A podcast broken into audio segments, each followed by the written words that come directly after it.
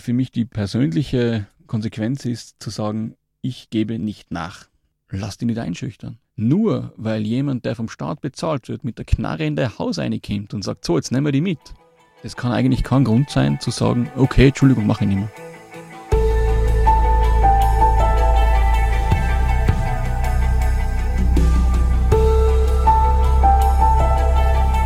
Veganinchens Stimme.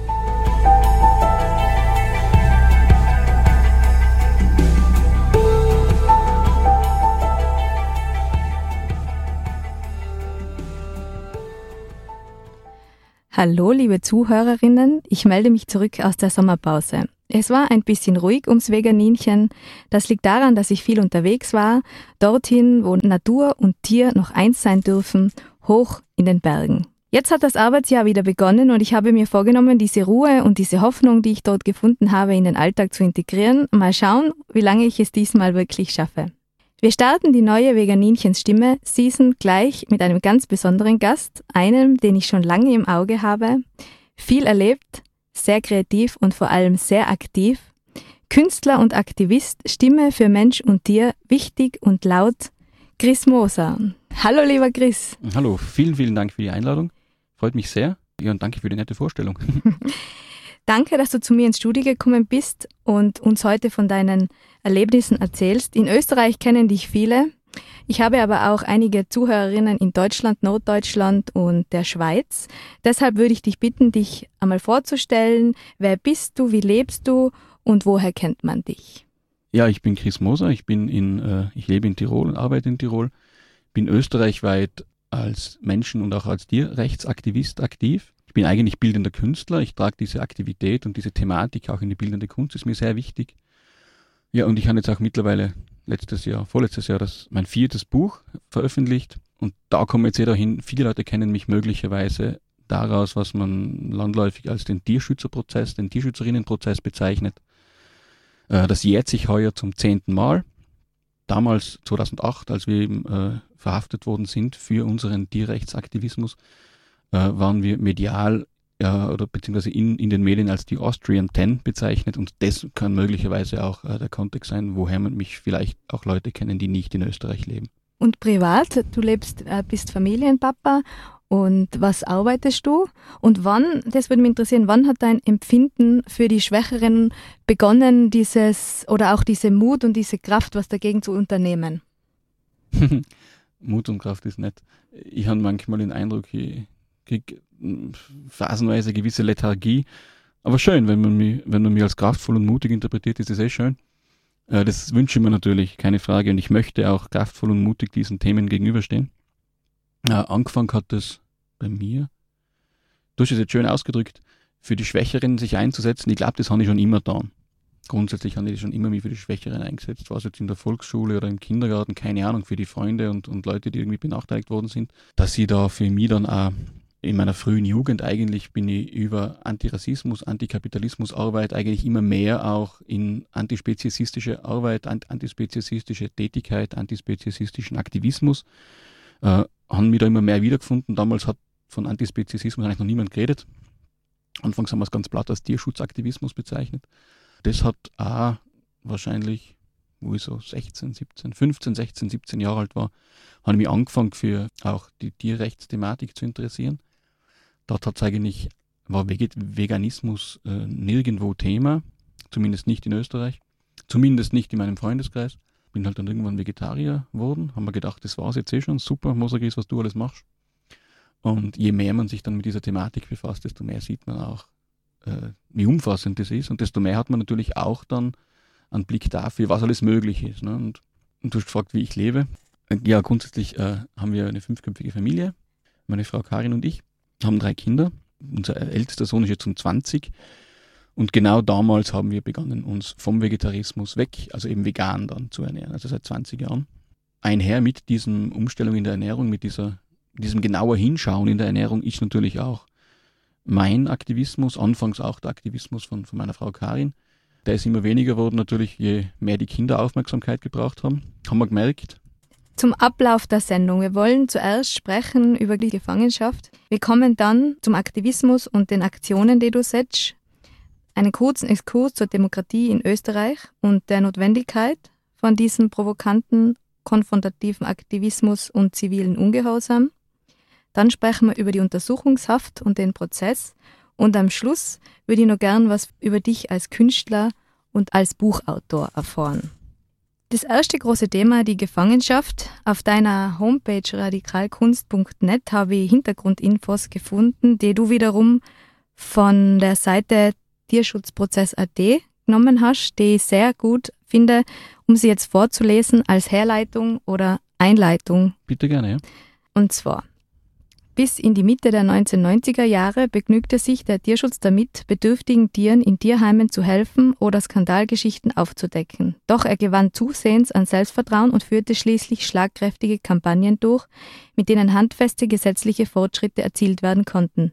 Im Jahr 2005 wurde das damals weltbeste Tierschutzgesetz mit einem Verbot von Legebatterien und Pelzfarmen erreicht. Doch Fortschritte für den Tierschutz bedeuten oft Nachteile für die Wirtschaft. Es ist billiger, in großen Tierfabriken zu produzieren, ohne auf die Bedürfnisse der Tiere Rücksicht zu nehmen. Gewisse Kreise, vermutlich aus der Jägerschaft und der Tierindustrie mit direkter Verbindung zu Regierung, Polizei und Justiz, wollten da nicht länger zuschauen und die Bespitzelung aller Tierrechtsveranstaltungen wurde zur Norm.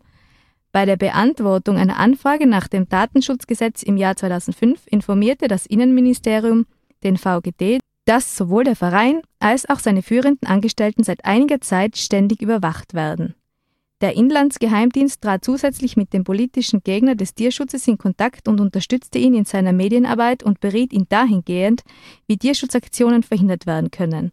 Zusätzlich wurde vom Amt für Ter Terrorismusbekämpfung eine Finanzamtsprüfung der Buchhaltung des VGT veranlasst.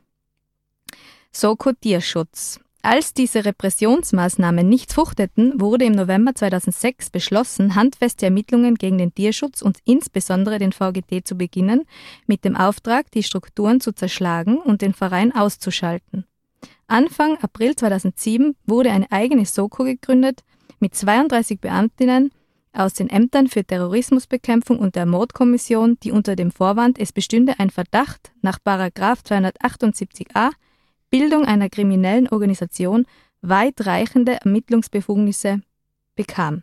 Diese Soko begann über 30 Telefone abzuhören, die E-Mails von über 100 Personen zu lesen, das Finanzamt bezüglich 30 Personen abzufragen, 17 Personen über fünf Monate hinweg zu observieren, die Überwachung unter anderem mit Videokameras von fünf Wohnungen durchzuführen und zuletzt sogar zwei Beilsender an Autos anzubringen und vier große Lauschangriffe gegen zwei Privatwohnungen, ein Kaffeehaus und ein VGT-Büro durchzuführen. Zusätzlich wurden Spione in die Tierrechtsgruppen eingeschleust. Da alle diese Maßnahmen zu keinem handfesten Ergebnis führten, beschloss die Soko, die Situation zu eskalieren. Am 21. Mai 2008 schlugen maskierte Sondereinheiten mit gezogener Schusswaffe mittels Rambock die Türen zu 23 Privatwohnungen und sieben Tierschutzbüros auf, zogen die Bewohnerinnen unter anderem vor ihren geschockten Kindern nackt aus den Betten und leerten die Räumlichkeiten. Später wurden sieben weitere solche Hausdurchsuchungen durchgeführt. Beim VGD fuhren zwei Lastwagen vor und transportierten alles, was im Wiener Büro nicht nied- und nagelfest war, davon. Aber auch diese Pol Polizeiaktion brachte kein verwertbares Ergebnis. So, der 21. Mai 2008. Was ist da passiert? Du hast das jetzt eh äh, genauso vorgelesen und ich weiß nicht, du sitzt jetzt so weit weg, dass du meine Gänsehaut nicht siehst. Ja, wir haben heute diesen, dieses, diesen Jahrestag, dieses Gedenkjahr eigentlich eben, haben sich am 21. Mai gejährt, zum zehnten Mal jetzt schon. Mir kommt das echt vor, als war es vorgestern gewesen und nicht so lang her. Im Zuge dieser Gedenkveranstaltungen, wir nennen es jetzt wirklich so, äh, hat es heuer in Wien im Schikaneder-Kino ein großes äh, eben eine Gedenkveranstaltung gegeben mit, mit Leuten aus der Politik. Der, der Justizsprecher von der SPÖ, der, der Hannes Jarolim war da, ich glaube, der Justizsprecher von den Grünen, der Steinhauser war auch da, die Petrovic, die, die Madeleine Petrovic war auch da, eben weil sie dem VGT und der Tierrechtsarbeit sehr verbunden ist. Und bestimmt irgendjemanden vergessen von diesen honorigen Leuten. Aber es war ein Riesending und man hat eben gemerkt, ähm, es ist nach wie vor ein großes Thema. Äh, nach wie vor äh, auch demokratiepolitisch ein Riesenthema. Dass das jetzt heuer zehn Jahre her ist, ist ich kann es nur ganz, wie soll ich denn sagen, ganz schnörkellos zu sagen, es hat mein Leben, es hat unser Leben als Familie vollkommen umgekrempelt umgekrempelt in dem Sinne, dass einfach nichts mehr ist wie vorher. nicht umgekrempelt in dem Sinne, dass wir jetzt sagen, wir machen alles anders. Das haben wir eigentlich beschlossen. Im Gegenteil, möchte ich sogar sagen. Wir waren uns sicher, dass die Intention war ganz klar, uns zu brechen. Die Intention war ganz klar, uns klein zu kriegen. Und wir haben beschlossen, wir als Familie, also meine Frau und ich im Endeffekt, natürlich auch mit den Kindern, wir wollen uns nicht brechen lassen, wir wollen nicht nachgeben. Man kann jetzt für mich sprechen. Wenn man jetzt schaut, leider, es waren damals zehn Leute in Untersuchungshaft. Von diesen zehn Leuten sind leider nicht mehr alle aktiv. Also von diesen zehn Leuten sieht man noch drei, vier Demos auf Aktionen. Es kann viele Gründe haben, aber der Ausschlag war wahrscheinlich wirklich diese Repression, diese massive Repression. Und dass du die praktisch wirklich einem übermächtigen Gegner, diesem Staatskonstrukt gegenüber siehst und gleichzeitig auch den Eindruck, das Gefühl bekommst, egal was du sagst, das ist, darf ich im Radio sagen, scheißegal, äh, es wird sowieso gegen dich verwendet. Ja, diesen 21. Mai zu schildern, muss mich bremsen, wenn ich zu ausführlich wäre. Es war so, das war Mittwoch, weiß ich noch. Genau, du hast zuerst gefragt, da können wir jetzt kurz am Bogen spannen, hast gesagt, wie ich arbeite, was ich arbeite. Ich bin ausgebildeter Bildhauer, ausgebildeter Holz- und Steinbildhauer und arbeite aber auch als Restaurator von archäologischen Bodenfunden. Genau das habe ich an diesem Mittwoch, dem 21. Mai, vorgehabt. Ich arbeite meistens nicht die ganze Woche an diesen Restaurierungsprojekten, sondern zwei bis drei Tage. Ich fahre da immer nach Hall in die Stadtarchäologie. Das war mein Plan für diesen 21. Mai. Karin und die Kinder wollten Kindergarten und Schule gehen. Das war auch unser Plan. Da ist dann ganz übel gecrashed worden. Und zwar erinnere mich, das erste, was ich mir erinnere, an diesem 21. Mai, diesen Mittwoch, dem 21. Mai, war, dass die Karin schreit, Chris, aufstehen, die Polizei ist da. Ich habe gedacht, so ein Blödsinn, oder? Ist ja voll gemein. Wieso weckt man jemanden so auf? Also ich habe mir gedacht, das ist ein Spaß von meiner Frau. Wir haben mitunter recht einen düsteren Humor. Es hat sich zum Glück auch nicht geändert. Und ich war mir sicher, das ist ein Blödsinn. Sie will mich schnell aus dem Bett kriegen und dann schreit sie, die Polizei ist da Haus durchsuchen. Das ist echt geschmacklos. Und dann habe ich aber das nächste, was ich gehört habe, war eine tiefe Männerstimme. Herr muss sofort runterkommen. Dann habe ich gedacht, öha, da ist offenbar mehr dran. Wir waren diese klassischen Familienbettschläfer, wir haben alle im gleichen Bett geschlafen. Kinder waren schon auf, sind aber nachher in ihr Spielzimmer sich nochmal hinlegen gegangen. Wir haben nicht gewusst, dass das so ewig lang dauert. Die waren schlussendlich, ich glaube, sechs Stunden bei uns daheim, haben ähnlich wie das jetzt geschildert war, in diesem ganzes Haus auf den Kopf gestellt. Es waren acht bewaffnete Beamte. Acht bewaffnete Beamte. Eben das erste Gebrüll, das sie von den Polizisten äh, wahrgenommen haben, war, Herr Moser sofort runterkommen und ich gefragt, darf ich mal bitte eine Hose anziehen? Und er ist dann über die Stiegen raufgepoltert, hat geschaut, wie mir die Hose anziehen, dann bin ich aufgekommen. Dass es acht bewaffnete Beamte waren, habe ich erst danach den Akten entnommen. Wir wohnen in einem 400 Jahre alten Haus mit niedrigen Räumen, mit kleinen Türen, mit kleinen Fenstern. Vorkämen ist mir damals, das ganze Haus ist voller bewaffneter Männer. Wie gesagt, es waren dann nur acht. Die erste Frage war, erinnerlich sind Waffen im Haus? Ich habe mir gedacht, ich spinne. Die zweite Frage war dann von mir, ich habe gewusst, ich meine, ich habe mit der Polizei zu tun gehabt, wir haben im Aktivismus immer wieder mit der Polizei zu tun. Ich habe aufgrund meiner künstlerischen Arbeit immer wieder schon mit der Polizei und Repressionsorganen zu tun gehabt. Und ich habe gewusst, wenn man eine Hausdurchsuchung hat, ich habe vorher nie eine gehabt, äh, ist es so, dass die Behörden eigentlich der Person, die da überfallen wird, beziehungsweise der Person, die da die Hausdurchsuchung hat, sagen müssten, was die Behörden denn suchen.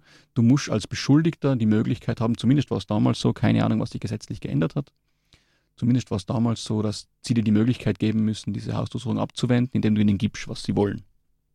Ich habe mir gedacht, mein Gott, das kann nur ein Missverständnis sein. Habe gewusst, was wir machen als Verein, habe gewusst, was ich mache als Künstler, habe gewusst, aber das, also mit sowas habe ich nicht gerechnet. Wir sind öfters schon vorher wegen Besetzungsaktionen oder Blockadeaktionen. Logischerweise haben wir, wie gesagt, mit der Polizei zu tun gehabt, aber so ein Riesenschlag, also Hausdurchsuchung, damit habe ich niemals gerechnet. Und dann sage ich, ja, was sucht denn? Ne? Kriegt es, kriegt es gleich und ich kann dann arbeiten gehen, ich kann fahrt mit den Kindern nach Würgel. Ich sage, wir suchen alles, was mit Tierschutz zu tun hat. Mhm. Und dann haben wir gedacht, öh, das ist natürlich viel. Ne? Das sind Bücher, Zeitschriften, alles unvorstellbar. Ne? Genau so war es dann auch. Sie haben dann alles, was mit Tierschutz zu tun gehabt, mitgenommen. Es waren Bücher, Zeitschriften, es waren Buttons, das waren Aufnäher, das waren Kinderzeichnungen, das waren Zeichnungen von meinen Kindern über Themen, mit, über die sie sich halt beschäftigen. Ne? Interessant, ähm, eben mein erstes Buch handelte genau von diesem Polizeiüberfall. Und dann haben die das eben auch so nachher wiedergegeben. Sie haben wirklich, sie haben zum Beispiel in, in ihre Akten geschrieben, Buttons, Aufnäher etc. haben sie als Abzeichen bezeichnet. Sie haben wirklich den Eindruck gehabt, sie gehen da jetzt in eine riesen, straff organisierte äh, kriminelle Organisation hinein. Äh, Flugblätter und Zeitschriften zu Veganismus und oder Tierrechten haben sie als Propagandamaterial bezeichnet. Steht im Akt so drinnen, Propagandamaterial und Abzeichen.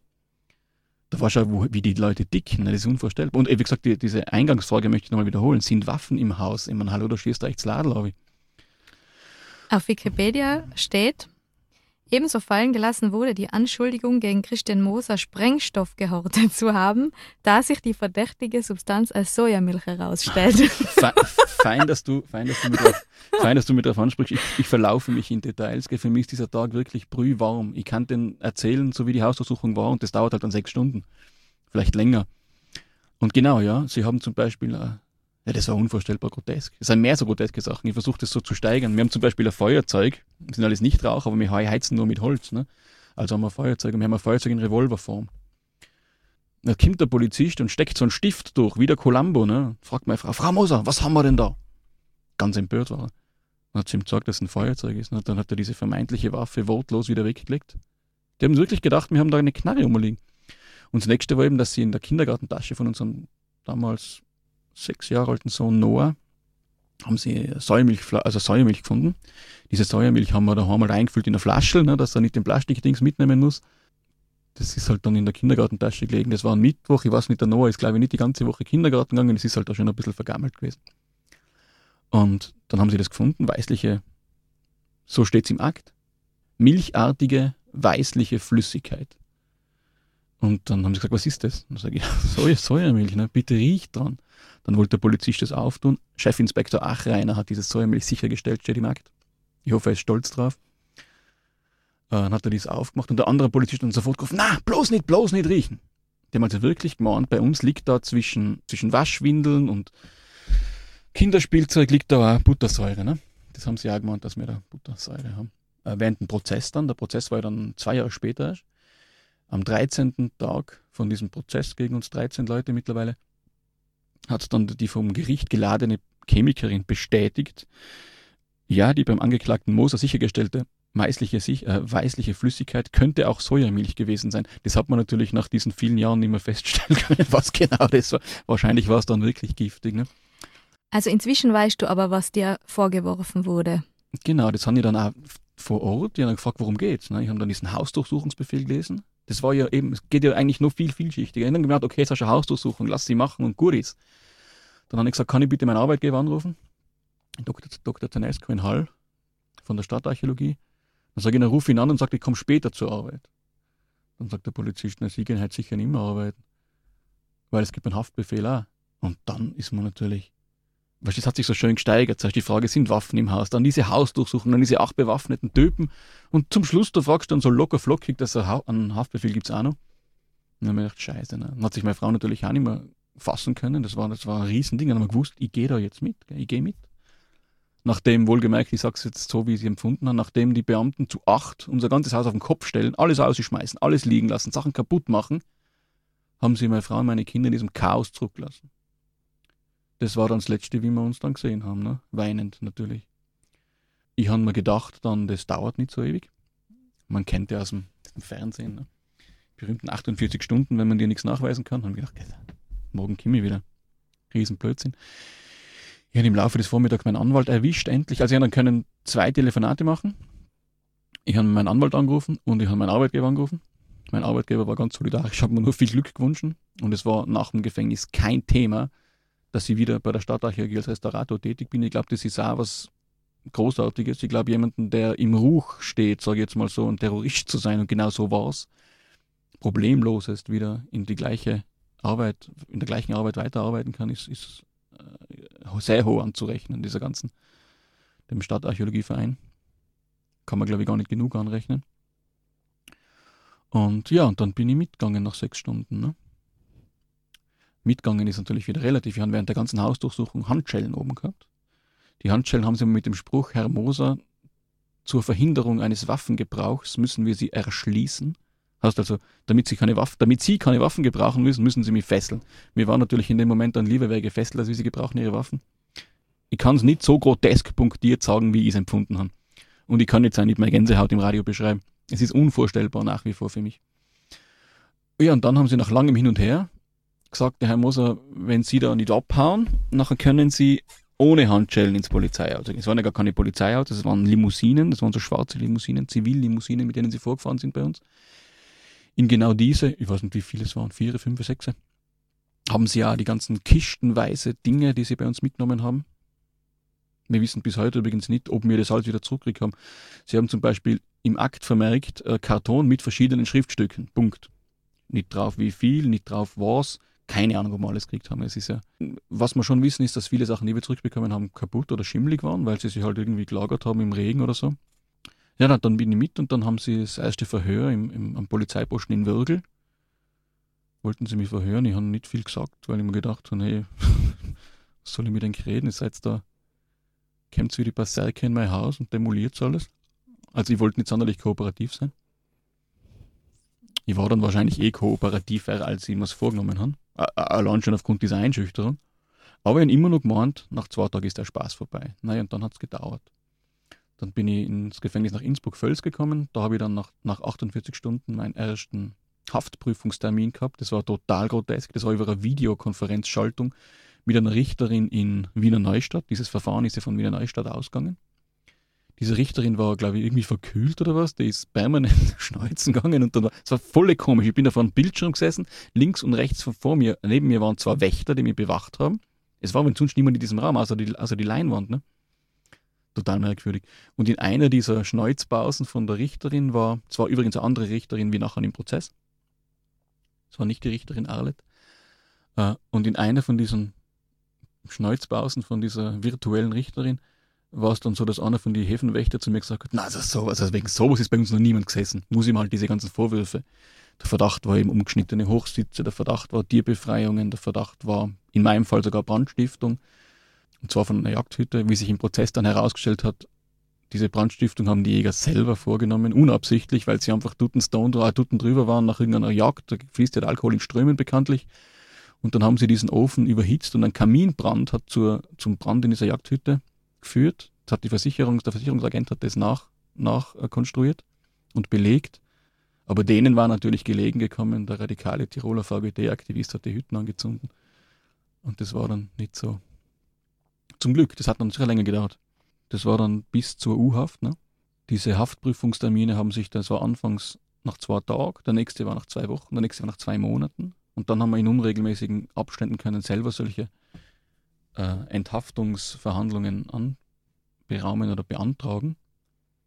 Ja, bis ich dann eben am 13. August dann rausgekommen bin. Mhm. Zur Untersuchungshaft äh, können wir dann später noch. Gerne, ja. Jetzt äh, sprechen wir kurz über deinen Aktivismus. Und zwar steht da auch auf deiner Seite ein Satz, der mir sehr gefällt. Und zwar Chris Moser, also du, setzt aufsehenerregende und provokative Aktionen des zivilen Ungehorsams, zum Beispiel Treibjagd, Störung und Laborbesetzung und veranstaltet für die Wirtschaft lästige Kundgebungen, wie die Dauerdemo gegen Belz vor dem Kleiderbauer seit 2006. Ich finde es sehr, sehr treffend formuliert. In der Sendung mit der Dr. Claudia Paganini vor ein paar Monaten haben wir über Perspektiven der Tierethik gesprochen und wie wichtig Provokation bei jeglicher Form von Aktivismus ist, um überhaupt einmal klar zu machen und zu definieren, dass was falsch läuft, um die Menschen aufzurütteln und sie hinzuweisen. Je stärker die Unterdrückung, desto wichtiger ist provokanter Aktivismus. Das war bei jedem Befreiungskampf so, auch bei der Sklaverei und beim Kampf um die Frauenrechte. Was ist für dich der Unterschied zwischen provokativ und konfrontativ? Mhm. Oh, ist sehr spitzfindig, ja. Also grundsätzlich muss ich sagen, schön, dass das äh, diese Dame, mit der du da gesprochen hast, das genauso sieht, weil ich habe da selbst mit Leuten aus der Bewegung, selbst mit Leuten aus dem Aktivismus immer wieder dieselben Diskussionen. Gell? Also meine Kunst, meine künstlerische Arbeit schlägt eigentlich in die genau gleiche Kerbe, dass ich sage, äh, ich möchte, dass diese Arbeit, auch, auch die künstlerische Arbeit von mir, äh, ich sehe das als Brecheisen, um diesen, diese, diese verkrusteten, diese verkrusteten Mantel der Lethargie aufzubrechen. Die Leute sind ja unvorstellbar gleichgültig. Sicher nicht, immer, äh, sicher nicht nur jetzt, das war wahrscheinlich immer schon so. Äh, wahrscheinlich neigen Menschen grundsätzlich zur Bequemlichkeit, wahrscheinlich neigen Menschen grundsätzlich dazu, ungern zu hinterfragen und sich selber schon dreimal nicht. Ich, ich denke aber, je, ich habe das zuerst schon gesagt, es ist egal, je mehr die Scheiße gesellschaftlich am Dampfen ist, desto äh, wichtiger wird es für die Menschen, dass sie sich eben auf dieser Lethargie ausruhen. Weil desto schwieriger wäre es natürlich, sich mit dem eigenen äh, mit den eigenen Unzulänglichkeiten auseinanderzusetzen. Insofern habe ich den Eindruck, die Le ich bin jetzt 42 und ich bin seit ungefähr 20 Jahren, würde ich mich als aktiv sehen. Und ich habe den Eindruck, äh, Gleichgültigkeit und Lethargie, das ist viel mehr geworden. Und die Leute sind auch viel äh, aggressiver, wenn man sie darauf hinweist. Das, hat sich, das ist wirklich etwas, die Leute wollen nicht aus ihrer Bequemlichkeit rausgerissen werden. Und wie gesagt, ich habe eben auch mit, mit anderen Aktivistinnen, mit befreundeten Aktivistinnen zum Teil diese, diese, diese Themen. In zum Beispiel jetzt für mich gerade jetzt aktuell, ich komme jetzt ja gerade vom Kleiderbau, logischerweise. Also wir zeichnen die Sendung auf, darf man das sagen? ja. Okay. ja. ja äh, insofern, insofern bin ich jetzt ja gerade äh, im, eigentlich im, im Aktivismus-Modus und zurzeit mache ich total gern so Zombie-Performances. Ne? Klingt jetzt schwieriger, wie es ist. Wir machen das ganz simpel. Wir haben coole Zombie-Masken, die wirklich äh, fast Horrorfilm-Qualität haben. Und dazu haben wir Schilder, wo keine Ahnung, sowas oben steht wie äh, Only Zombies eat Flash, go vegan. Und jetzt beobachte ich, wir können, der VGD hat wirklich wahnsinnig gute, wahnsinnig fundierte Flugis. Gell? Wenn du jemandem einen Flugi gibst über Veganismus, diesen Flugi liest sich die Person durch, steckt ihn sich ein, nickt, nickt vielleicht mit dem Kopf, schüttelt den Kopf. Das ist auf jeden Fall kein Thema. Es ist zu abgehoben für die meisten Leute. Und jetzt ist es so, diese erste Zombie-Aktion haben wir in der Theresienstraße gemacht ja, keine Ahnung, für, für vier oder fünf Minuten. Nach fünf Minuten war eine unvorstellbare Streiterei da. Weil, wenn du den Leuten faktisch erklärst, dass, dass ähm, Tierausnutzung, dass Tierausbeutung verwerflich ist, dass es nicht okay ist, dann können sie sich hinter dieser Sprache verstecken. Sie können argumentieren, äh, sie versuchen es zumindest, aber es fällt ihnen irgendetwas ein dazu. Ja, aber und überhaupt und na und na und die, die Pflanzen haben ja auch Gefühle und tut's doch bitte was für die Kinder und überhaupt, man kennt es ja. Genau. Und bei dieser ganz platten Dings, only zombies eat flesh, Punkt. Da geht es dann nicht mehr. Und die Leute, es ist Wahnsinn, also Wahnsinn, was sich für Gespräche äh, entwickeln. Und diese platte Aktion, ich bin mir vollkommen klar, dass das absolut unterste Schublade ist, aber das bringt die Menschen zum Nachdenken. Und das ist meine Erfahrung und das ist wirklich so. Das Gegenargument ist eben auch von vielen Aktiven oft, naja, die Leute tun dann zu und so, das gibt es bestimmt auch. Gell? Ich, ich, ich, ich möchte riesengroß davon Abstand nehmen, zu sagen, ich habe die Quintessenz des Aktivismus endlich entdeckt. Das ist nämlich nicht so. Es gibt so viele Möglichkeiten im Aktivismus, wie es verschiedene Menschen gibt. Bei jedem Mensch funktioniert irgendwas anders. Gar keine Frage. Aber ich tat eben das teilen und sagen, Provokation ist wichtig. Provokation ist wichtig, um diesen, diese, diese, diese Kruste der Lethargie, diese Kruste der Bequemlichkeit aufzubrechen. Äh, eben, wie gesagt, und das siege im Aktivismus genau gleich wie in der Literatur und das siege in der Literatur genau gleich wie in der bildenden Kunst. Wenn man etwas transportieren will, wenn man thematisch etwas behandeln will, dann gilt es einfach zuerst, diesen, diese, diese Kruste, dieser, dieser, dieser, Steinhalter, dieser steinharte Mantel der Gleichgültigkeit wird immer dicker. Und insofern braucht es eigentlich immer noch schärfere, noch härtere, noch grobere Werkzeuge, das aufzubrechen. Also wie zurzeit bin ich eben mit die, mit die Zombie-Vergleiche, finde ich, es ist eine rechte Gratwanderung natürlich. Aber ich merke halt, du kannst die Leute einen fundiert, einen fundiert äh, begründeten Fluge geben und sie reagieren überhaupt nicht. Vielleicht verstehen sie manchmal nicht, was draufsteht, aber Only Zombies Eat Flash versteht jeder. Und da kann man dann weiterreden. Ist es provokativ oder konfrontativ? Ich glaube, es ist provokativ. Und konfrontativ ist. Konfrontativ für wäre für mich eher, äh, also konfrontativ kann eine Kampagne sein. Konfrontativ wäre für mich, dass man auch die EntscheidungsträgerInnen konfrontiert, dass man sagt, da ist was faul, wir wollen da eine Änderung. Ich denke, äh, eine provokative Note, ein provokativer Akzent kann Teil einer konfrontativen Kampagne sein. Oder grundsätzlich von einem konfrontativen Herangehen. Ich tat jetzt vielleicht, also wenn man diese Wörter differenziert, was sehr wichtig ist, dann tat ich wahrscheinlich sagen, ich habe grundsätzlich eine sehr konfrontative Herangehensweise, bediene mich da provokanter Elemente. So tat ich das sagen. Mhm.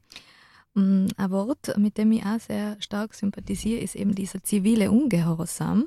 Da habe ich jetzt, ich jetzt wieder Wikipedia dabei, um es zu erklären. Durch einen symbolischen, aus Gewissensgründen vollzogenen und damit bewussten Verstoß gegen rechtliche Normen zielt der handelnde Staatsbürger mit einem Akt zivilen Ungehorsams auf die Beseitigung der Unrechtssituation und betont damit sein moralisches Recht auf Partizipation, durch den symbolischen Verstoß soll zur Beseitigung des Unrechts Einfluss auf die öffentliche Meinungsbildung genommen werden. Der Ungehorsame nimmt dabei bewusst in Kauf, auf Basis der geltenden Gesetze für seine Handlungen bestraft zu werden. Häufig beansprucht er ein Recht auf Widerstand für sich, das sich jedoch von einem verfassungsgemäß gegebenen Widerstandsrecht unterscheidet. Demjenigen, der zivilen Ungehorsam übt, geht es damit um die Durchsetzung von Bürger- und Menschenrechten innerhalb der bestehenden Ordnung, nicht um Widerstand, der auf die Ablösung einer bestehenden Herrschaftsstruktur gerichtet ist. Was bedeutet für dich ziviler Ungehorsam? Das sind eigentlich diese Sachen, die wir mit dem VGD immer wieder machen, immer wieder gemacht haben. Das sind Besetzungen, das können offene Befreiungen sein. Äh, ich glaube, das ist im Endeffekt auch der Situation angepasst. Grundsätzlich haben wir beim VGD den Konsens, dass wir sagen, äh, ziviler Ungehorsam ist, ist es dann, wenn man, wenn es nicht der Situation, jetzt pass auf, wie sagen wir, es, genau, es muss demokratisch, es muss der Demokratie grundsätzlich dienen, ne, dass man sagt, das ist einfach Teil dessen, dass wir uns einbringen und nicht demokratiefeindlich sein. Das finde ich ganz wesentlich, ne? weil schlussendlich kann man ja auch äh, Menschenrechts- und Tierrechtsaktivismus, wie er nötig ist, in einer Demokratie machen und nicht in einem totalitären Ding. Äh, wie soll ich denn sagen? Zurzeit ist es ja eher so, dass man den Eindruck hat, die, die Demokratie wird von staatlicher Seite ausgehöhlt und, und, und es liegt eigentlich an uns Aktivistinnen, dass man die Demokrat demokratischen Standard zumindest einmal da haltet. Da geht es gar nicht darum, dass man sagt, wir wollen mehr Demokratie, sondern es geht eigentlich zur Zeit darum, sagen, wir wollen gern bitte dieses, dieses, dieses nicht unbedingt hohe Level an Demokratie, das wir haben, darf man gern bewahren. Wir hätten gern, dass man das nicht noch mehr untergräbt. Das finde ich, war für mich, waren für mich da diese, diese Definitionen in etwa. Also Martin Balloch hat auf seinem Blog ganz treffend formuliert, ziviler Ungehorsam ist ein Mittel der Staatsmacht, in die Augen zu schauen. Das klingt fast so, als würden sie zu uns sonst gar nicht zu uns herabschauen. Oder, oder eben schon so. Ne? Sonst schauen sie zu uns herab und indem wir uns anmaßen, zivil Ungehorsam zu leisten, schauen wir sie vielleicht auf Augenhöhe an. Zumindest in diesem Moment, bis sie uns dann wieder wegtragen. Mhm. Aber das ist natürlich so, dass man, man erdreistet sich und sagt, hey, hey, nur weil ihr da, können wir auch. Mhm. Ich finde, da, darum geht es, dass man eben, und ich finde auch ganz äh, wichtig eben zu sagen, das ist bewusst, wir sind uns bewusst, wenn wir Besetzung machen, mhm das taugt denen nicht, da kommt irgendwas. Ne? Mhm. Und da tat jetzt für mich jetzt auch nochmal äh, Unterschied zwischen provok provokativ und konfrontativ. Ich denke, provokante Aktion, eben dieser provokante Aspekt, sei er in der bildenden Kunst oder sei er jetzt zum Beispiel im Aktivismus, wenn ich von diesen Zombies rede, der soll und darf und kann über die Stränge schlagen. Wenn wir jetzt hingegen äh, Besetzung machen, die konfrontativ ist, dann darf ich mir jetzt sagen, zumindest äh, in dem Rahmen darf ich mich jetzt nicht äh, übermäßig provokativ äh, verhalten, weil wir ja eh schon wissen, im Endeffekt betreten wir denen ihr Terrain und wissen, dass die das was, dass die was dagegen haben. Und wir wissen auch, dass es meistens ja gesetzlich so ausschaut, dass es nicht auf unserer Seite ist. Ne? Äh, das sind, sind schon wichtige Sachen, dass man sich darüber Gedanken macht. Ja? Und in dem Satz steht auch, der Wirtschaft lästige Kundgebungen. Dieses lästig, dem äh, gebe ich auch ein Gewicht. Du machst ja seit 2006 diese Dauerdemo vom Kleiderbauer. Genau, muss ich dazu sagen, ich mache ich nicht alleine. Ne? Mhm. Genau, erstens mache ich es nicht alleine und zweitens, während ich im Gefängnis war, wurden die auch weitergeführt. Äh, hat, es gibt also mehr Leute, die das tragen, zum Glück. Aber ja, seit ich im Gefängnis wieder draußen bin, stehe auch ich wieder in der Museumsstraße. Und das ist denen natürlich mehr als lästig. Das möchte ich jetzt gleich zum Anlass nehmen. Was äh, darf ich denn machen, wenn mir etwas stört darf ich einfach so mich vor ein Geschäft stellen und demonstrieren. Nein, ich muss es anmelden. Mhm, ich darf dort schon widersprechen. Ich darf sagen, nein, du musst nicht anmelden. Das sagt die Polizei nämlich immer. Okay. Ja, vor zwei Wochen erst sind sie gekommen und gesagt, habt ihr da Anmeldung? Dann sage ich, naja, Anmeldung braucht man gar nicht, Entschuldigung. Ja, wie? Dann sage ich, nein, man muss lediglich eine Kundgebungsanzeige abgeben. Das heißt also, anmelden klingt für, also ich bin da ganz spitzfindig, ja. Anmeldung klingt für mich so, als würdest du anfragen, ob du das machen darfst. Ob das eh passt. Dabei ist es nicht so. Alles, was du musst bei den Behörden, ist, diese Kundgebung anzuzeigen. Das heißt, du musst nur sagen, ich mache es. Und sie müssen sie dann mal bewilligen. Das meinen sie ja immer. Die, das meint die Polizei selber. Die Polizei kommt sagt, ist das bewilligt? Dann sage ich, hey, wir leben nicht mehr im K&K-Reich. Man muss das nicht bewilligen. Ich glaube, 1919, seit 1919 muss man in Österreich keine Demos mehr anmelden. Das glauben die nur selber. Äh, sein tut so, man schreibt das hin und sagt, wir machen diese Demo. Und der einzige Grund, warum sie es untersagen dürften, wäre, wenn die öffentliche Sicherheit gefährdet ist. Das ist faktisch nicht gegeben. Sie kennen ja mit 25 Gleitkämmen, machen sie manchmal. Also grundsätzlich ist es so, dass äh, man muss es ihnen sagen. Schlussendlich war es ursprünglich, glaube ich, sogar so, dass man von einer Kundgebung die Behörden deshalb informiert hat, dass die Kundgebung geschützt werden kann. Das ist ganz wesentlich, weil mittlerweile ist es total anders. Ne? Mittlerweile ist es völlig anders. Und, die, und die, ich glaube, die Behörden, die zu unseren Kundgebungen kommen, sind sich auch nicht bewusst dessen, dass sie eigentlich hier wären, um uns zu schützen. Aber das haben sie halt vergessen ne, im Laufe der Zeit. Äh, ja, und dann darfst du es. Und es gibt aber auch Präzedenzfälle, wenn man sagt, man da tut das nicht mit dieser Demoanzeige, mit dieser Kundgebungsanzeige, dass man sagt, äh, zu zweit bist du keine Kundgebung. Kundgebung ist mal ab drei Personen.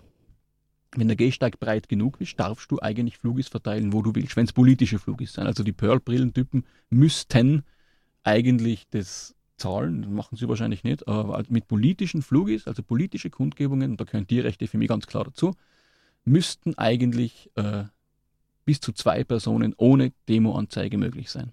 Mhm. Äh, die Frage ist natürlich einmal, was traut man sich zu? Weil der Witz ist ja, die Polizei kommt und hat keine Ahnung. Die Polizei hat wirklich keine Ahnung. Und letztens war es so, dass sie eben zuerst wollten sie die Anmeldung. Dann habe ich gesagt, die habe ich nicht, weil ich keine brauche. Da war er schon ein bisschen zerknirscht. Dann sage ich, aber Demoanzeige, Kundgebungsanzeige gibt es.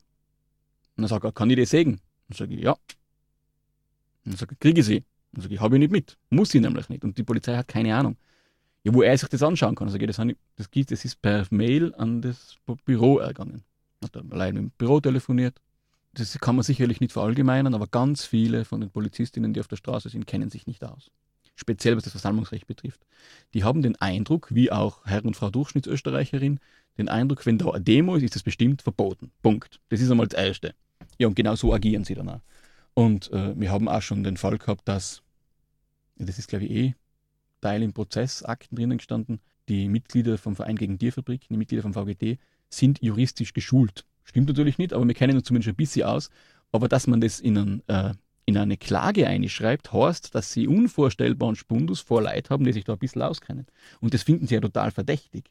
Also sie finden absolut verdächtig, wenn man sagt, na wieso, muss sie nicht. Ist nicht muss ich nicht machen, ist vollkommen freiwillig. Wäre es, ne? Wir sagen zum Beispiel, wenn die Polizei fragt auf der Demo, wer seien die Leute? Also, pff, Entschuldigung, geht sie nichts an. Das Einzige, was sie missen dürfen, ist den Namen vom Anmelder oder von dem, der die Kundgebungsanzeige verfasst hat. Den sagen wir ihnen auch, aber alles andere ist, wäre von uns entgegenkommen und warum soll man denen entgegenkommen? Und bei der großen Belz-Demo, ja. die wir im Dezember haben, da geht es ja auch um Verkehr und so weiter. Und für diesen großen Demo-Marsch reicht auch die Demo-Anzeige. Das heißt, du sagst, wir machen das. Und dann haben sie genug Zeit, den Verkehr zu regeln. Das wäre der Plan. In Tirol seien mir da extrem äh, zuvorkommend eigentlich. Und die Polizei ist meistens so eine Mischung aus zuvorkommend und genervt. Es ist ja mit den Masken so ein Thema, da, da sind wir jetzt eh dran. Äh, das ist für mich nicht so eindeutig. Es steht in diesem Zusatz vom Vermummungsgesetz steht drinnen, wenn die, wenn die äh, Vermummung die Thematik unterstreicht, dann darf man es. Und mir haben jetzt eben, also nicht mir, halt viele Leute bei uns sagen, wenn ihr die Maske aufsetzt, gib ich dir meinen Namen. Ich glaube, das war nicht nötig. Man müsste halt ausstreiten. Faktum ist so, äh, es gibt diesen schönen Spruch, diese, diesen, diesen demokratischen Grundkonsens, den hat, den hat uns niemand geschenkt, denn der ist erkämpft worden. Nicht von uns jetzt. Ne? An uns liegt es jetzt, es beizubehalten. Und wenn wir, sobald die Polizei mit irgendeinem Zettel wachtelt, weggehen, oder sobald die Polizei sagt, ich will den Ausweis, den hergeben, unter, untergraben wir selber unsere demokratischen Rechte. Aber natürlich ist es schwieriger zu sagen, na, mach ich nicht, na, tu ich nicht, weil du musst in Kauf nehmen, dass sie in ihrer Unwissenheit die zuerst einmal mitnehmen. Ist leider so. Äh, ist uns auch schon oft passiert. Aber schlussendlich ist eigentlich immer alles zu unseren Gunsten ausgegangen. Selbst dieser riesengroße Prozess ist zu unseren Gunsten ausgegangen. Mhm. Wie schaut es mit den Autobahntransparenten aus? Ist erlaubt? Äh, äh, erlaubt, das ist eine Kundgebung, das hat erlaubt zu sein. Mhm. Äh, da haben wir auch ewig lang umgetan, da haben wir unvorstellbar lang umgetan. Und zwar nicht, weil mir, weil das eine Grenz, eine Grenzkundgebung ähm, wäre, sondern weil sich die Behörden wieder nicht auskennen. Mhm. Ja, auf der Autobahn dürfen nur Sachen stehen, die für den Verkehr wichtig sind. 55 Meter hinter uns hängt ein Strabag transparent, als reiner Werbung für die Strabag. Wenn man da bei Völs vorbeifährt Richtung Oberland, die ganzen Schilder von, was ist das, das SITA, sind alle auf die Autobahn gerichtet. Alles Autobahn. Und wenn der Zirkus kommt? Was da noch los ist. Alles Autobahn. Ja. Und äh, was, was für mich nachher der springende Punkt war, war da, wo die Asfinag normalerweise schreibt, was ist das, Igel? Igel, man darf nur 100 fahren, steht zu Weihnachten oben, frohe Weihnachten. Auf diesen Leucht ja. Leuchtreklamedingen. Dann mhm. haben, wir das fotografiert und dann bin ich mit am An, weil man haben diese, diese Autobahn-Demos, diese, diese Demos mit dem Transpi auf der Autobahn, haben wir nur mit anwältlicher Unterstützung durchgekriegt. Und das war unvorstellbar. Das war wirklich, die haben mich in der Arbeit angerufen, mal 20 Minuten, die waren wirklich, das war wirklich, die wollten mich unter Druck setzen, dass ich das zurückziehe. Und ich gesagt, dann bitte schreibt eine Untersagung, weil wenn ihr schriftliche Untersagung habt, dann kann ich das äh, wieder be berufen. Da haben sie auch gesagt, eben, das kommt mir dann schon verdächtig vor, wenn ich mich da auskenne. Äh, schlussendlich habe ich gesagt, mündlich ziehe ich nicht zurück. Wenn Sie meinen, es gefährdet die Öffentlichkeit, weil es der einzige Grund, dass Sie unters untersagen dürfen, dann will ich es schriftlich. Und mit diesem schriftlichen Wisch hat ich es nachher berufen können. Und dann hat es halt durchgepasst. Und das machen wir schon lang. Die erste von diesen Autobahn-Demos haben wir gemacht 2009, wo es langsam auf den Prozess zugangen ist. Da haben wir Stoppt Staatsterror gegen Tierschutz österreichweit Transbis gehabt. Das zweite war dann, glaube ich, Tierversuchsgesetz-Demos. Und das ist eigentlich immer gegangen. Und das, man merkt da ganz fest, die Leute, wie sich das ändert, das Personal beim Versammlungsamt bei der Polizei. Der eine weiß es schon, der eine kennt sich nicht aus, der eine denkt, er macht jetzt da auf Haut und der darf man gar nichts mehr. Faktum ist, an einer Person kann das nicht liegen. Das sind, das ist eben, das ist, sind Menschenrechte. Da kann der ruhig einen Hass auf uns haben oder er kann ruhig die Tierschutz, Tierrechtsthematik nicht verstehen. Äh, wahrscheinlich leider auch von Menschenrechten nicht allzu viel halten. Das sollte eigentlich in seine Arbeit nicht einfließen. Und dementsprechend kämpft man das dann auch durch. Und wie gesagt, diese Autobahn-Transpi-Demos machen wir seit 2009 und jetzt wieder seit, ich glaube, diese großen Probleme habe ich 2014 gehabt und seitdem geht es ganz problemlos. Das wäre total wichtig, dass jeder über seine Rechte Bescheid weiß, weil wenn man zum Beispiel bei Undercover-Recherchen ist nicht alles äh, Hausfriedensbruch, was man denkt. Genau, äh, es, man muss gar nicht so weit gehen. Ne? Man muss gar nicht so weit gehen. Ich glaube, es war grundsätzlich total wichtig, dass man seine Rechte kennt. Das tun wir alle nicht. Also die Spitzfindigkeiten kennen wir alle nicht. Aber es sind Winzigkeiten, es sind wirklich Winzigkeiten. Es reicht, wenn man im Zug äh, kontrolliert wird und sagt Ausweis. Dann möchte jemand zuerst wissen, wieso. Die meisten Leute sind eingeschüchtert, da nehme ich mich gar nicht aus in verschiedenen Phasen. Bist du eingeschüchtert, wenn zwei Uniformierte kommen? Ja, gibst ihnen halt den Ausweis, weil du willst gerne, dass die Situation gleich endet. Ne? Und seien jetzt aber so, dass es eigentlich total wichtig wäre, dass man fragt, warum? Wo steht das? Was, was, was soll das? Und dann werden sie auch sofort unsicher. Meistens werden sie aggressiv, weil sie solche Fragen sofort als Angriff interpretieren. Aber du hast vollkommen recht, es, war, es wäre grundlegend, im Endeffekt wäre es, klingt jetzt ganz pathetisch, aber eigentlich wäre es sogar unsere Pflicht, dass wir in einer Demokratie wissen, was wir tun dürfen. Weil sonst können wir sie gar nicht mitgestalten. Und das ist ja auch wieder eigentlich Pflicht, die Pflicht von dem jemanden, der in einer Demokratie wohnt, äh, lebt, ist ja die Pflicht, sie mitzugestalten. Sonst ist ja keine mehr. Insofern wäre es total wichtig, dass man seine Rechte kennt. Ja, das wär, und, und natürlich für politischen Aktivismus ohnehin, keine Frage. Eben, da müssen wir gar nicht so weit gehen. Da müssen wir gar nicht so weit gehen bis, bis zu irgendwelchen Undercover-Recherchen, weil das fängt schon viel früher an. Von dieser Schieflage zur nächsten Schieflage in der Demokratie Jetzt zitiere ich wieder den Martin Balluch aus seinem Buch Widerstand in der Demokratie. In der Demokratie in ihrer Idealform herrscht ein Gleichgewicht aller Interessensgruppen. Ein für alle tragfähiger Kompromiss wird ausgefochten, der dem Gemeinwohl am nächsten kommt. Die Praxis spiegelt aber die realen Machtverhältnisse wider, statt einer gerechten Gesellschaftsform. Also die Interessensgruppen sind nicht gleich stark. Macht und Geld spielt eine Rolle. Und da zitiert er selber in seinem Buch den Robert Garner von 1993 mit drei Hauptgründen, warum Gesetzesübertretungen im politischen Aktivismus sich in einer Demokratie rechtfertigen lassen. Die ließ ich jetzt vor.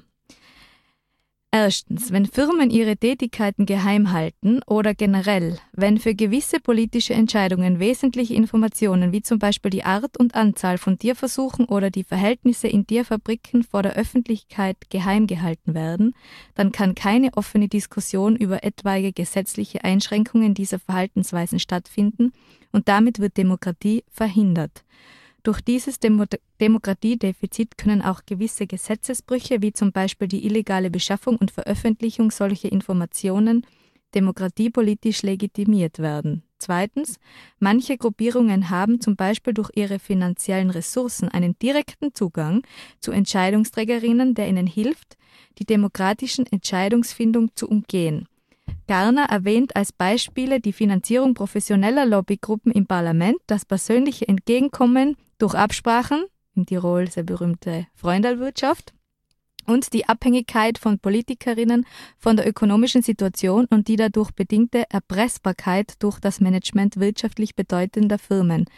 Mangels demokratischer Legitimation der so entstandenen Gesetze sei auch die Befolgung dieser Gesetze nicht demokratisch demokratiepolitisch geboten und so dürfte auch mit gewissen gesetzeswidrigen Mitteln wie zivilen Ungehorsam eine öffentliche Diskussion über diese Gesetze angefacht werden. Und drittens, Finanzstarke Interessensvertretungen haben eine ungleich bessere Möglichkeit als finanzschwache, durch Werbung die Öffentlichkeit zu erreichen und sie unter Umständen dazu zu bringen, gegen ihr Selbstinteresse zu handeln bzw. zu entscheiden. Wiederum wird dadurch die offene Diskussion und damit die demokratische Entwicklung verhindert. Nach Garner ist zum Beispiel bereits die Werbung für Tierprodukte undemokratisch, weil die Interessensvertretung der betroffenen Tiere finanziell mit der Tierindustrie niemals mithalten kann. Wie schaut's aus mit deinem Vertrauen in den österreichischen Rechtsstaat, wenn du meine, du hast das ja am eigenen Leib erlebt, was genau, da also abgeht. Ich darf jetzt, ich darf jetzt da nichts hinzufügen, gell? das ist äh, schön formuliert und ich darf es genauso unterschreiben. Persönlich ist es für mich, ja, ich kann es nur mit meinen Worten sagen, ich, han, ich, ich, denke, ich war auch bis zu diesen Überfällen, bis zu diesen Hausdurchsuchungen, bis zu diesem Prozess nicht naiv, was dieses demokratische Konstrukt betrifft. Ich sage es immer so, ich hatte total gern, ich war total gern mit 35 oder so aus meiner Jugend nachher irgendwann mal ausgebrochen und, und, hat mir gern gesagt, äh, jetzt hast du immer gegen so ein faschistoides, äh, totalitäres Konstrukt gekämpft, weil war das ja gar nicht so. Es ist ja schlussendlich alles gar nicht so schlimm die Realität war leider so, dass ich mir gedacht habe, das ist alles viel, viel schlimmer. Es, schlussendlich war es viel schlimmer, als ich mir jemals vorgestellt habe. Äh, und das ist natürlich jetzt auch das, wenn du sagst, Vertrauen in den Rechtsstaat. Ein bisschen versöhnt mit diesem Rechtsstaat hat natürlich mich, dass es, dass wir schlussendlich ähm, diesen Prozess mit, mit Freispruch im Endeffekt gewonnen, sage ich mal, haben. Dass das natürlich nach 14 Monaten erst passiert, ist natürlich die andere Sache. Dass das erst nach drei Monaten Gefängnis passiert, ist die andere Sache. Dass das erst passiert, nachdem sie das Haus auf den Kopf gestellt haben, sechs Stunden lang und Sachen kaputt gemacht haben, für das sich nie irgendwer entschuldigt hat oder so, ist die andere Sache. Also ich sehe mich da sehr unversöhnlich. Ja, und wenn man das jetzt aktuell sieht, dann sieht man ja jetzt auch, wenn man jetzt dieses, dieses Thema Tierrechte, Tierschutz, Tierbefreiung verlässt, sieht man ja eigentlich, wo sich unser Rechtsstaat momentan hinschwenkt und insofern wird das Vertrauen natürlich eher kleiner als größer.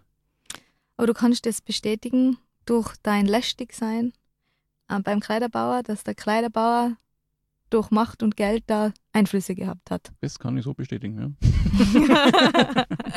Wie, was bedeutet das für dich gesamtpolitisch? Es war ja offensichtlich ein Versuch, systemkritischen zivilgesellschaftlichen Einsatz im Keim zu ersticken. Genau, das war's.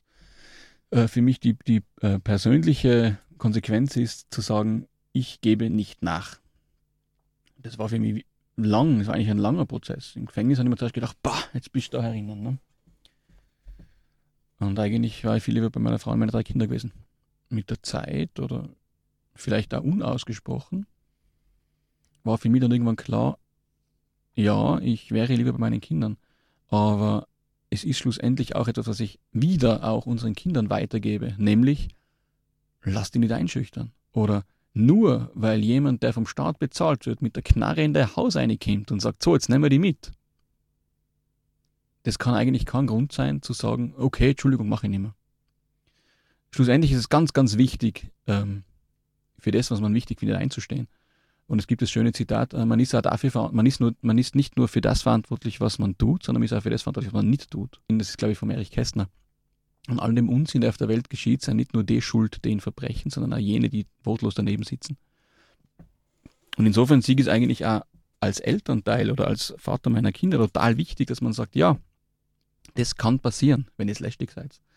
Aber bitte seid lästig das war das, was ich hoffe, dass ich transportieren kann. Das war auch das, ähm, warum ich das zuerst nett gefunden habe, dass du sagst, wie mutig und kraftvoll. Mhm. Das ist eigentlich das, was ich ausstrahlen will. Manchmal fühle ich mich total überfordert und ausgebrannt und aber wenn es mir wirklich gelingt, zumindest meistens den Eindruck zu erwecken, hey, scheiß nichts, wenn ihr es recht habt, macht's das. Und egal was sie machen, zieht ein Ding durch dann habe ich eigentlich ganz viel von dem, was ich mir wünsche, eigentlich eh erreicht. Also das finde ich, eben, ich finde das aus mehrerlei Hinsicht. Da geht es nicht nur um dieses eine politische Thema, da geht es nicht ausschließlich um Tierrechte.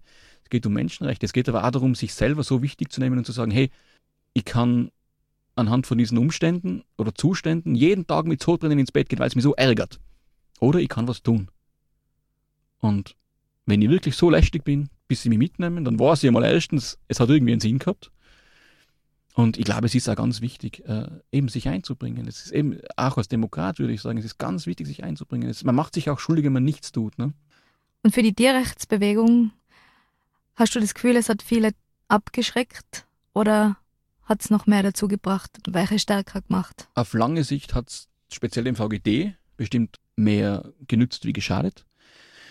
Wie ich gesagt habe, es hat wirklich von den Aktiven, die damals im Gefängnis waren, trifft man leider nur noch drei bis vier. Das ist schade, aber verständlich.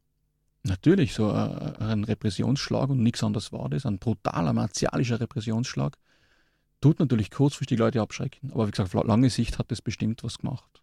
Das glaube ich schon. Also das, dass jetzt ich wirklich im gesamten deutschsprachigen Raum kann mit meinen Büchern unterwegs sein, eingeladen wäre, Lesungen zu machen, auch immer wieder über diese Repression, obwohl es ja eigentlich schon ganz lang her ist, wenn es mir nicht so vorkommt.